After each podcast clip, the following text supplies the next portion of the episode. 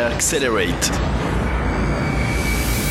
Bonjour à tous et bienvenue dans les interviews d'Accelerate, le podcast qui souhaite vous parler des secrets de l'innovation avec celles et ceux qui la font. On va commencer cette année avec le sujet Media and Entertainment. Je sais que c'est un domaine qui vous passionne. Je crois également que c'est parce qu'il nous touche dans notre vie de tous les jours. Avant que je vous raconte ma petite mésaventure, j'aimerais euh, saluer la charmante personne en face de moi qui s'appelle Laurence Stoll, CEO de Marquis Technologies. Salut Laurence. Salut Marco. Alors j'aimerais bien pouvoir te raconter et vous raconter cette anecdote parce que je pense qu'elle va nous faire rentrer directement dans le sujet. Tu m'accordes encore une minute? Sans problème. Allez, go Donc j'étais en train de louer un film et il s'avère que mon ami a décidé de louer Dalida, hein, elle-même fan de Dalida, et vous allez tout de suite comprendre pourquoi je vous parle de ce biopic. Euh, c'est parce que donc c'est un film français qui a été tourné en bonne partie euh, en italien, car c'était la langue utilisée par l'italienne, l'italienne du Nil, Dalida. Et il s'avère, hein, vous savez, quand on a une langue étrangère, en dessous, il y a les, il y a les sous-titres qui apparaissent. Eh ben, manque de bol, ces sous-titres, ils étaient en allemand. Alors, enfin, manque de bol pour tous ceux qui ont loué sur iTunes Dalida et qui sont francophones, qui comprennent mal l'italien. Pourquoi est-ce que je vous raconte tout ça? Car Marquis Technologies a euh, une solution pour toutes ces entreprises, que ce soit un studio d'enregistrement ainsi que les nombreux sous-traitants avec lesquels ils travaillent, pour pouvoir en fait s'éviter une quantité de travail administratif qui euh, a donné comme résultat justement ces euh, mauvais sous-titres. Il faut bien s'imaginer que dans un film à succès, on va prendre par exemple le film Frozen de Disney, donc je prends un gros gros gros succès, on parle de 36 000 fichiers qui sont à stocker, à distribuer dans les différents canaux de, de diffusion et les plateformes Hein, que vous connaissez, qui ont toutes euh, des formats, des langues et tant d'autres modalités qui changent, bah, c'est autant de versions différentes qu'il va falloir produire. Donc oui, j'ai beaucoup parlé, mais c'est pour que vous compreniez la valeur ajoutée apportée par Marquis Technologies, représentée par Laurence Stoll, sa CEO. Euh, Laurence, si tu nous disais d'où est-ce que tu viens et où est-ce que tu vas dans ce Media and Entertainment? Alors d'où est-ce que je viens? La première chose, je viens euh, peut-être, j'ai un background assez atypique euh, par rapport à, d'autres gens euh, de cette industrie, puisque je ne suis ni ingénieure ni informaticienne. Moi, je viens d'un background. Tu n'es pas un homme non plus? Non. Ça non plus. Ça, c'est aussi un. Je cumule les tares, exactement. Donc, non, moi, c'est mon background, c'est l'école hôtelière de Lausanne, c'est ma formation initiale. Donc, c'est plus de la gestion, on va dire, d'entreprise. Et c'est toujours comme souvent dans ce genre de cas, des rencontres ou des opportunités qui m'ont fait arriver dans, dans ce domaine. En l'occurrence, euh, parce que j'ai travaillé avec une entreprise genevoise qui développait déjà des logiciels dans ce domaine, mhm. euh, j'ai attrapé le virus. C'était en quelle année? C'était avant 2010 cette expérience? C'était avant 2010. On est déjà en 2006, 2007, mhm. par là autour. Oui.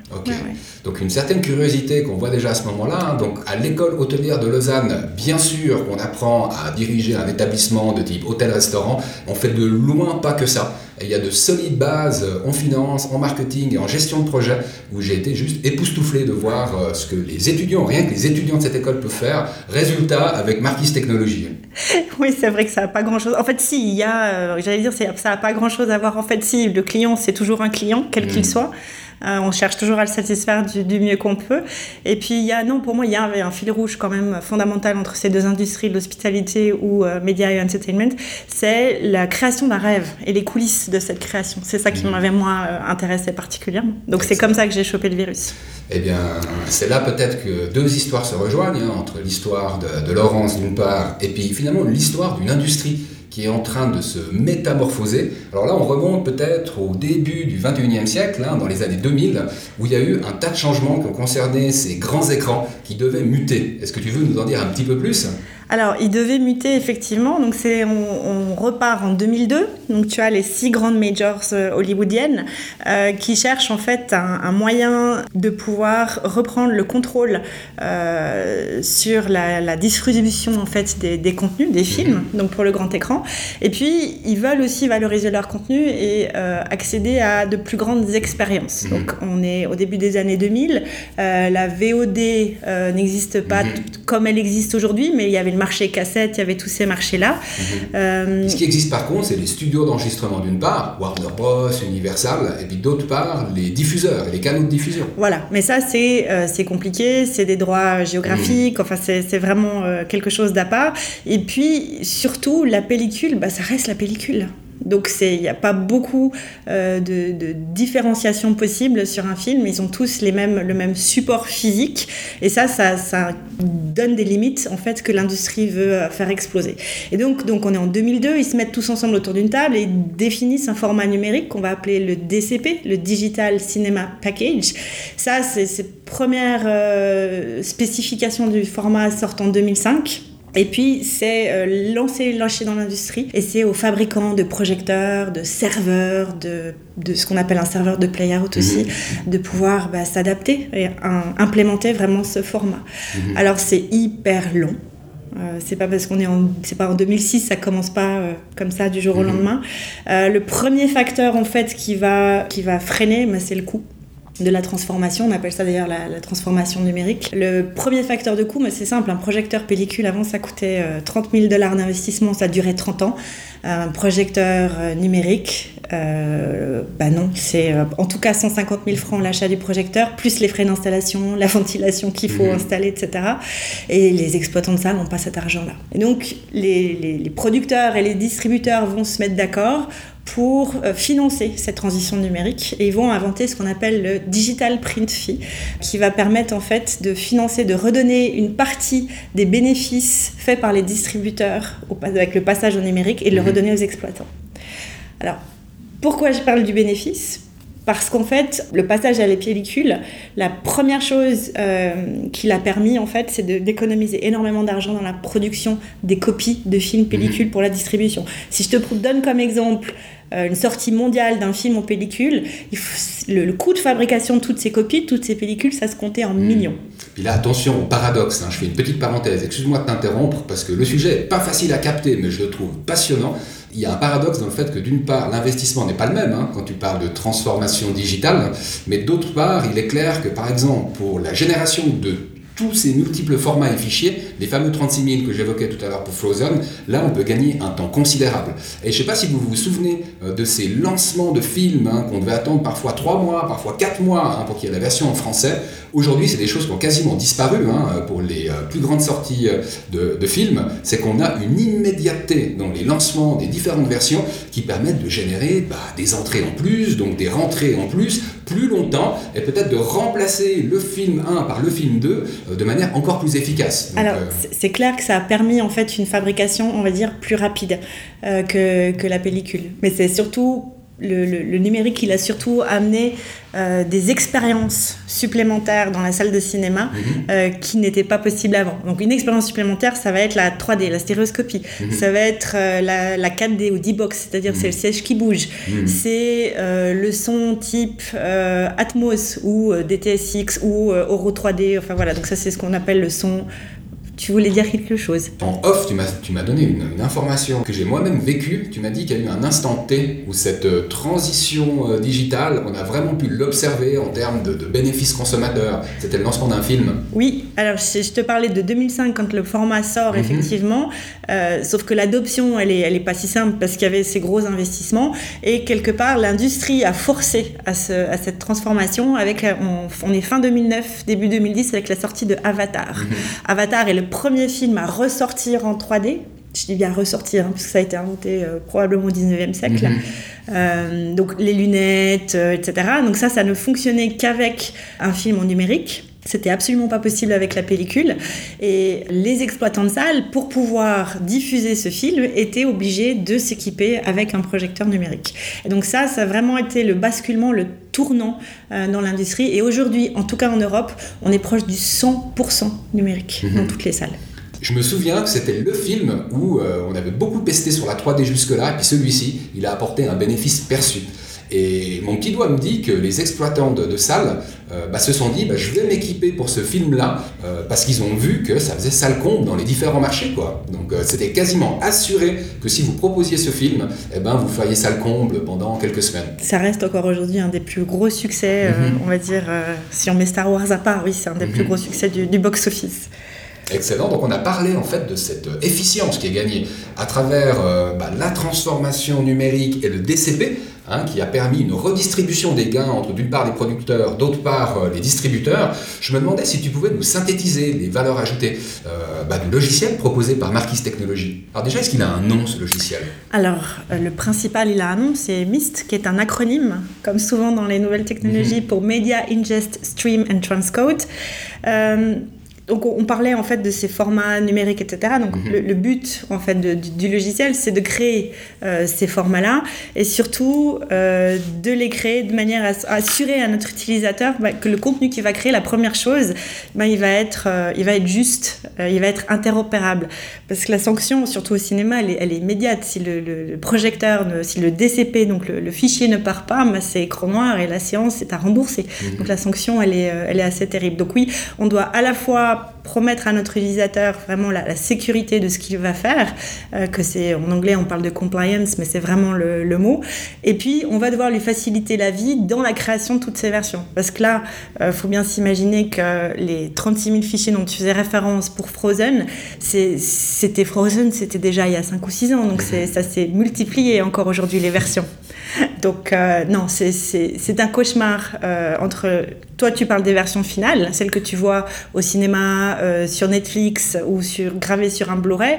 Euh, il faut s'imaginer le nombre de versions intermédiaires qui doivent être créées par le studio quand il fait, ses, quand il fait la mhm. préparation du contenu. Donc non, ça c'est voilà, faciliter la vie de l'opérateur, lui assurer véritablement euh, que le, format qui va sortir soit conforme à ce qu'il attend. Et puis c'est un énorme challenge. Mhm, mhm. C'est un énorme challenge. Donc c'est vraiment là où nous on va placer les valeurs ajoutées. C'est sur la facilité de travail pour l'opérateur. Ok, c'est le premier point que tu relèverais, c'est cette facilité de travail. Ouais, c'est de plus en plus complexe ces mhm. formats. Euh, ça, ça, dépasse même bien souvent les opérateurs parce que euh, ce sont des sujets qui sont tellement neufs qui sont toujours pas enseignés dans les écoles. Donc d'un point de vue académique, il faut que ce soit un petit peu euh, bloqué dans le temps pour pouvoir définir un, mhm. cours. Donc c'est vraiment les gens apprennent sur le tas et puis souvent ça dépasse leurs compétences malheureusement. Mhm. Donc si on peut leur faciliter la vie, c'est quand même mieux à l'échelle du studio d'enregistrement, tu mettrais pas comme avantage de gain d'argent, tu sais, euh, en référence à l'explication que tu donnais tout à l'heure de la redistribution des gains entre distributeurs et producteurs Alors, plus tu, rends, avec les valeurs ajoutées. plus tu rends facile l'utilisation d'un logiciel, mhm. euh, plus tu lui permets en l'occurrence de créer euh, à la volée toutes ces versions multiples qu'il a, qu'il a dans sa checklist hein, à mhm. rendre, bah, d'un point de vue strictement opérationnel, tu gagnes du temps. Mhm. C'est là où tu, gagnes du temps, donc tu gagnes de l'argent, ou tu peux en traiter plus. Donc tu peux récupérer plus de chiffre d'affaires. Alors, le gain de temps, il, est clair pour moi, mais je me demandais s'il n'y avait pas eu carrément une modification du business model. C'est-à-dire qu'à un moment donné, il y a des valeurs ajoutées qui sont apportées euh, au niveau du, consommateur, hein, qui est même prêt à payer plus pour ça. Par exemple, une place de cinéma, elle était à 18 francs au lieu de 16, donc c'était majoré la valeur donnée aux, aux lunettes, pour reprendre que cet exemple-là au niveau du consommateur. Et je me disais, mais est-ce que ça n'a pas généré vraiment une modification de la structure de la redistribution des revenus à l'avantage des producteurs? Alors oui, il y a clairement eu un, déplacement en fait mhm. de, la, de là où tu mets l'argent dans l'industrie. C'est-à-dire que l'industrie, elle commence dans la production, donc c'est celui qui va euh, initier, filmer, etc. Le deuxième étape, c'est l'étape, c'est celle que nous adressons nous euh, chez Marquis Technologies, qui est la post-production. Et ensuite, tu as la distribution. Mhm. Et jusqu'à maintenant, le, gros de l'argent était sur la production et la post-production. Mhm. Euh, maintenant, il y a une partie de ces, investissements euh, qui sont déplacés de la post-production vers la distribution. Mhm. Et c'est là clairement où on fournit en fait des outils qui vont permettre de faciliter la distribution et de la créer bah, plus rapidement. Hein. Tu, tu, tu, faisais référence aux, sorties de films mondiales euh, en, en 132 langues différentes. Oui, c'est possible que parce qu'il y a du numérique mhm. et parce que les acteurs travaillent échangent le contenu et euh, travaillent de concert. C'est possible comme ça. Et c'est là qu'on voit encore, je fais le lien toujours avec le, avec le business model. Euh, moi j'ai testé ces derniers jours, on a été informé hein, par euh, Apple et iTunes Store en fait, maintenant, le format standard, bah, c'est le format high definition.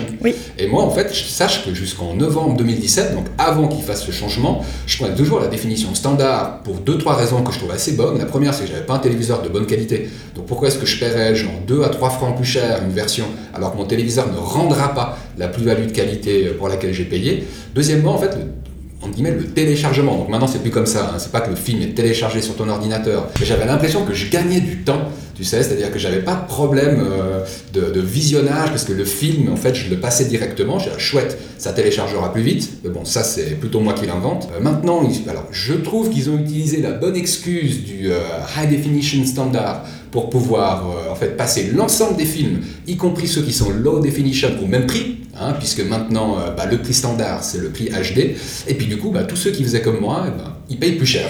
Mais c'est normal, parce que, parce que le contenu premium, maintenant c'est plus la HD, c'est l'ultra HD. Mhm. Donc c'est ça le contenu premium 4K ultra HD. Du coup c'est ça que tu vas valoriser et que tu mhm. vas vendre plus cher. Donc mhm. de facto ton, ton, ton ancien HD est devenu la définition standard d'aujourd'hui.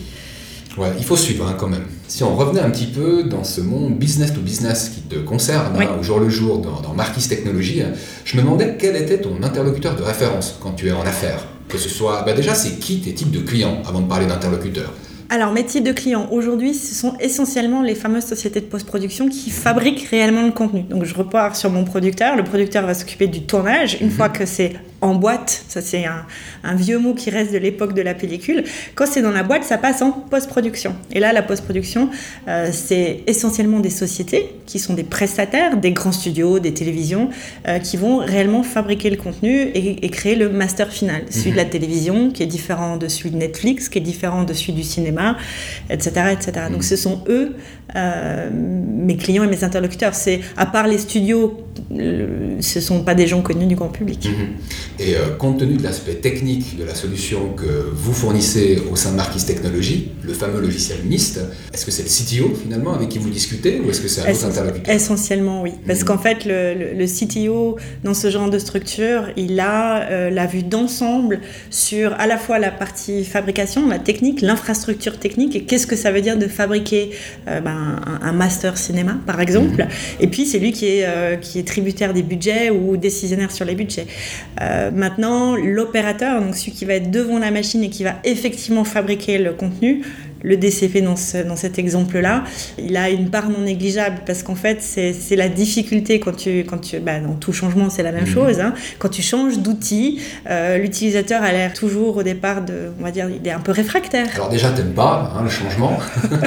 Puis ensuite, quand tu dois, eh ben, ça demande un petit peu de temps. Hein. Ça demande du temps, surtout qu'en fait, on, a, on est vraiment euh, sur un paradigme de logiciel très différent des, de nos concurrents, dans le sens où euh, on a un logiciel qui est calibré plus pour le futur donc on, n'a pas le, on a voulu euh, justement couper tout ce qui était euh, architecture ancienne, mais du coup c'est pas facile pour un opérateur de se mettre dedans la première fois. Il n'y a pas, euh, a pas le menu file open par exemple. Peut-être été un peu plus tranquille ces cinq dernières années les médias, mais ils l'ont quand même pas mal pilé entre les baisses d'audimat, les changements technologiques, les licenciements annoncés dans les médias qui marchent plus. Mais là je pense plus aux journaux qu'à la télévision ou au cinéma. Euh, c'est clair qu'il faut s'imaginer un contexte global dans lequel il y a des changements positifs et négatifs, mais le moral, à un moment, bah, euh, ça subit les aspects négatifs et puis ça se réjouit des aspects positifs qui viennent souvent tous en même temps. Ça va mieux maintenant, je dirais. Le creux de la vague, c'était pour l'industrie en 2013-2014. Mhm. C'était là où vraiment il y a eu euh, des, investissements totalement en berne. Là, je pense qu'on va dire que c'est une année, on va dire, à, forte concentration dans le business. Donc, pour information, je ne sais pas si tu as suivi, mais Disney vient de racheter Fox. Euh, donc ça, voilà, c'est euh, un business en pleine mutation. Netflix va investir 6 milliards dans la création de ces séries à partir de cette année. Euh, Apple veut lancer sa propre plateforme aussi de streaming. Donc non, ça va continuer à, bouger. il y a beaucoup d'argent qui va être investi dans, dans cette mhm. industrie ces prochaines années. Donc je me fais pas trop de soucis, à part s'il y en a un qui appuie sur un bouton de l'autre côté de l'Atlantique, ça devrait se passer plutôt bien. Je pense que quand on est CTO dans un média de référence, peut-être qu'on se gratte un peu plus la tête. Euh, je trouve que tu as très bien abordé un aspect du, challenge, hein, qui est bah, l'investissement, hein, les CAPEX, comme on dit dans le jargon. Euh, et c'est souvent des gros investissements dont on parle, qu'il s'agit euh, bah, de planifier, de décider en amont. Je pense que c'est les tout gros bonnets hein, d'un média qui décide ce type d'investissement. Ça, c'est un aspect, la partie financière. Ce que je trouvais très intéressant, c'est comme tu t'étais attardé toujours en off, euh, sur la partie accompagnement de l'équipe. Car effectivement, euh, les techniciens, bah, il y a un assez grand changement pour toute cette équipe de techniciens. En l'occurrence, le CTO doit d'une part avoir la part d'investissement et d'autre part la part d'investissement en temps, quoi, le coût du changement. C'est d'autant plus important que c'est aujourd'hui un frein en fait à l'adoption de, nouveaux formats dans, l'industrie. C'est parce que le manque de connaissances euh, des gens est extrêmement important. C'est pas de leur faute, c'est tellement nouveau qu'ils n'ont pas le temps de s'y mettre. Euh, ça devient de plus en plus complexe, même pour ceux qui travaillent dedans tous les jours. Et un des moyens euh, sur lesquels nous travaillons euh, chez Marquis Technologies, c'est comment on va cacher toute cette complexité de fabrication derrière des outils en fait extrêmement simples. Tu sais, je je me rappelle de quelques autres euh, petites sociétés à très fort potentiel qui travaillent euh, bah, actuellement au stade de leur développement, plutôt avec les sous-traitants. Parfois, il y a des frustrations qui sont générées, tu sais, par le fait qu'on n'est pas visible. Tu sais, on apporte une techno, on apporte une innovation, mais en marque blanche, par exemple. Je me demandais s'il n'y avait pas cette part de frustration qui pourrait arriver au sein de votre équipe. Alors la frustration, c'est euh, quand tu vas toi au cinéma et que tu regardes, je sais pas moi, euh, le crime de l'Orient Express. À la fin, si tu veux, il y a le nom du studio qui a fabriqué le crime de l'Orient Express, mais il n'y a pas le nom sur le, de la machine sur laquelle le DCP a été fait. Donc je peux te le dire, ce DCP a été fait par un de nos clients euh, sur une de nos machines, enfin un de nos logiciels plus exactement. Mais donc on n'a pas forcément le crédit. Maintenant, mhm. on n'est pas, on fait pas un logiciel en marque blanche au sens propre de retail que tu peux mhm, mhm, imaginer, mhm. puisqu'on fait un logiciel qui, se, qui, se, qui est connu par rapport à son nom. Mais oui, euh, c'est pas quand tu vas voir un film, c'est pas toujours marqué sur quelle, sur quelle machine ça a été fait. Donc c'est là, on va dire que c'est la seule petite frustration. J'ai vu ta liste de clients, votre liste de clients que je trouve assez impressionnante. Euh, tout simplement car comme cette industrie media entertainment, elle est au niveau du globe tout entier, donc euh, vous avez des clients sur les cinq continents, je me demandais, pour une petite entreprise qui ne connaît pas la crise, à quel point c'est gérable, quoi? Comment vous faites finalement?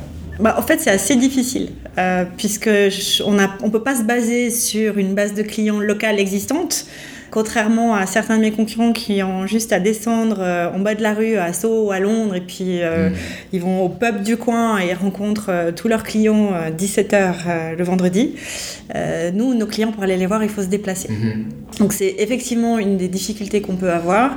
Le moyen de les toucher, c'est essentiellement, alors oui, les emails, les choses comme ça. Sinon, c'est les salons ou les, voyages, les visites spéciales qu'on va faire. le CES tout à l'heure. Alors le CES, on n'y va pas nous, mm-hmm. parce que ça c'est vraiment plus pour la partie télévision. Euh, au sens euh, télévision objet.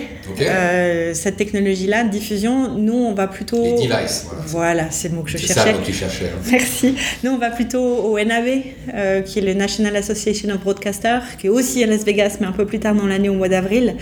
c'est là où, où, se retrouvent tous les fabricants des contenus, depuis le, effectivement la, la, la, caméra jusqu'à l'antenne satellite. Donc mhm. c'est vraiment ce genre de salon sur lequel on va. Qu'est-ce que tu fais à ces salons? Est-ce que tu présentes? Tu On est exposant on est exposant. On est exposant.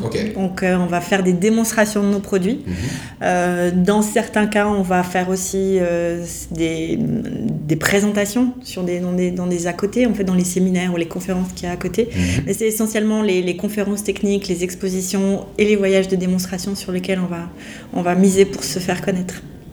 Excellent. Et quand vous dites nous, c'est toi qui es, je crois, une des deux têtes qui a fondé euh, Marquis Technologies? Oui, alors aujourd'hui on est un peu plus, hein, donc mhm. on est euh, trois associés. Et puis euh, je suis la seule non développeuse. Euh, et puis après, on a euh, une équipe qui va se composer de spécialistes produits. Donc, c'est eux qui sont en charge de faire bah, justement les démonstrations mhm. euh, aux clients, les installations, les formations. Ça prend au minimum 2 à 3 jours de formation sur, sur le logiciel. Donc, c'est assez conséquent. Et vous facturez ou pas? Oui, ah. Ah, bah, bien sûr. et les frais de voyage aussi. Hein, parce que mhm. tu parlais de 5 continents, mais quand il faut aller faire une formation, alors à Paris ça va, mais quand c'est au Japon, ça coûte mhm. un peu plus cher. Non, non, bien sûr, c'est facturé. Et puis. Et du coup, j'ai perdu mon fil. Euh, bah tu sais quoi, c'était tellement intéressant que du coup j'arriverai pas à te le redonner. Mais si tu veux, j'ai une question, euh, j'ai une question joker. Dis-moi. Tu retrouves. non, vas-y. Tac, tic, tac. Bah écoute, on va enchaîner. Euh, hein, on était sur une thématique comment on fait du business dans ton, dans ton domaine. Je me demandais, en faisant ce lien, quels sont les enjeux que tu vois pour 2018, puisqu'on démarre cette année? Alors, j'ai deux gros enjeux. Euh, le premier, c'est vraiment véritablement ce que je vais appeler l'enjeu de la, commercialisation. C'est-à-dire que nous, on est maintenant arrivé à une, certaine maturation technique au niveau du développement logiciel. On est maintenant connu euh, en tant que spécialiste dans notre domaine du, mastering pour le numérique. Euh, on est aussi connu des studios. Maintenant, tout notre enjeu pour cette année, c'est de faire en sorte que ces studios nous promeuvent, nous certifient pour leurs prestataires, parce que c'est eux qui vont nous apporter le, business. Mhm. Le deuxième enjeu, euh, au printemps de cette année, donc c'est demain, euh, un nouveau format va sortir qui intéresse beaucoup plus spécialement les télévisions. Donc ces télévisions, euh, ça va leur permettre, ce nouveau format, de gérer les nouvelles technologies que sont l'Ultra HD et le HDR parce qu'aujourd'hui, si c'est un Netflix euh, le propose euh, ou un iTunes le propose, aujourd'hui une télévision, elle continue à diffuser dans le meilleur des cas du HD. Mhm. Euh, elles vont devoir demain diffuser de l'Ultra HD et du HDR, sauf que ben, ça, ça, nécessite des gros, grosses modifications en interne d'infrastructure et de fabrication. Et donc là, on a un gros enjeu. c'est des nouveaux clients pour nous, mhm. les télévisions. Ouais. Donc c'est un bel objectif pour cette année. Ouais, et puis c'est quand même, enfin, un élargissement du segment. Hein. Vous partez du studio de production, oui. on a déjà un certain nombre, et là, paf, on ajoute toutes En termes de volume, c'est monstrueux. Je pense que c'est plutôt des chaînes nationales que régionales, même si on parle de plus gros marchés comme France, voire un continent américain.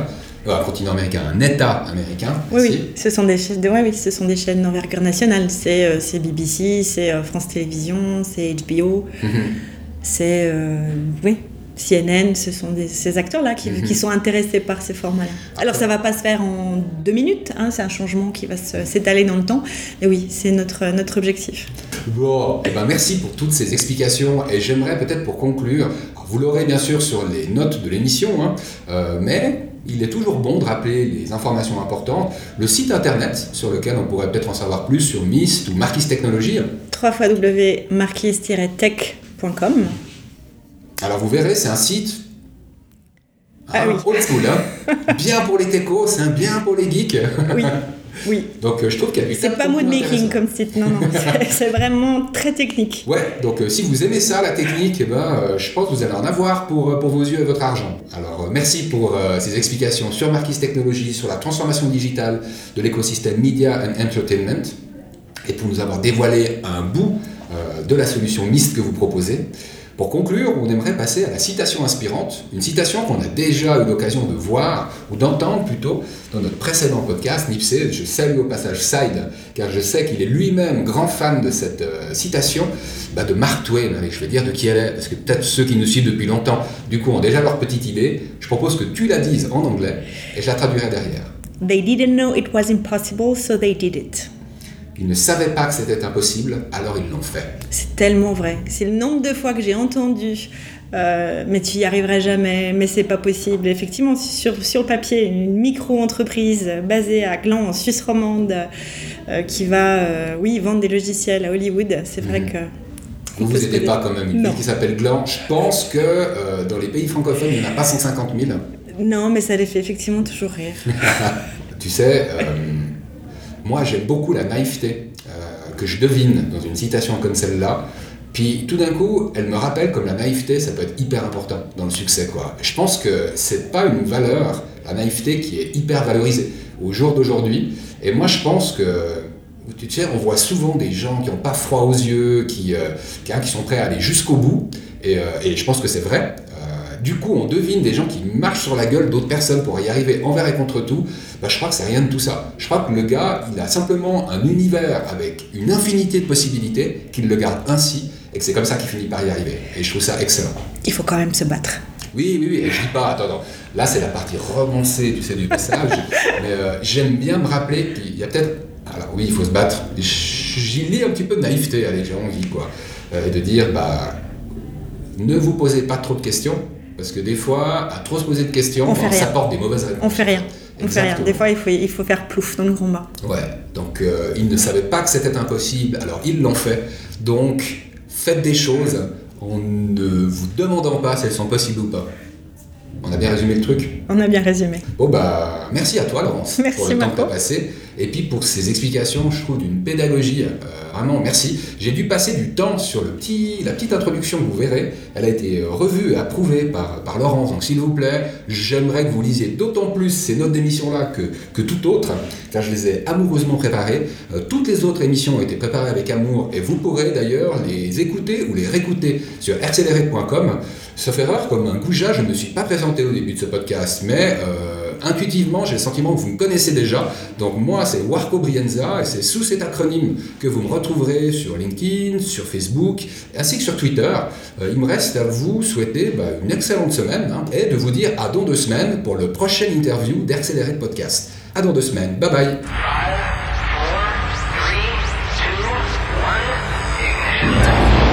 Accelerate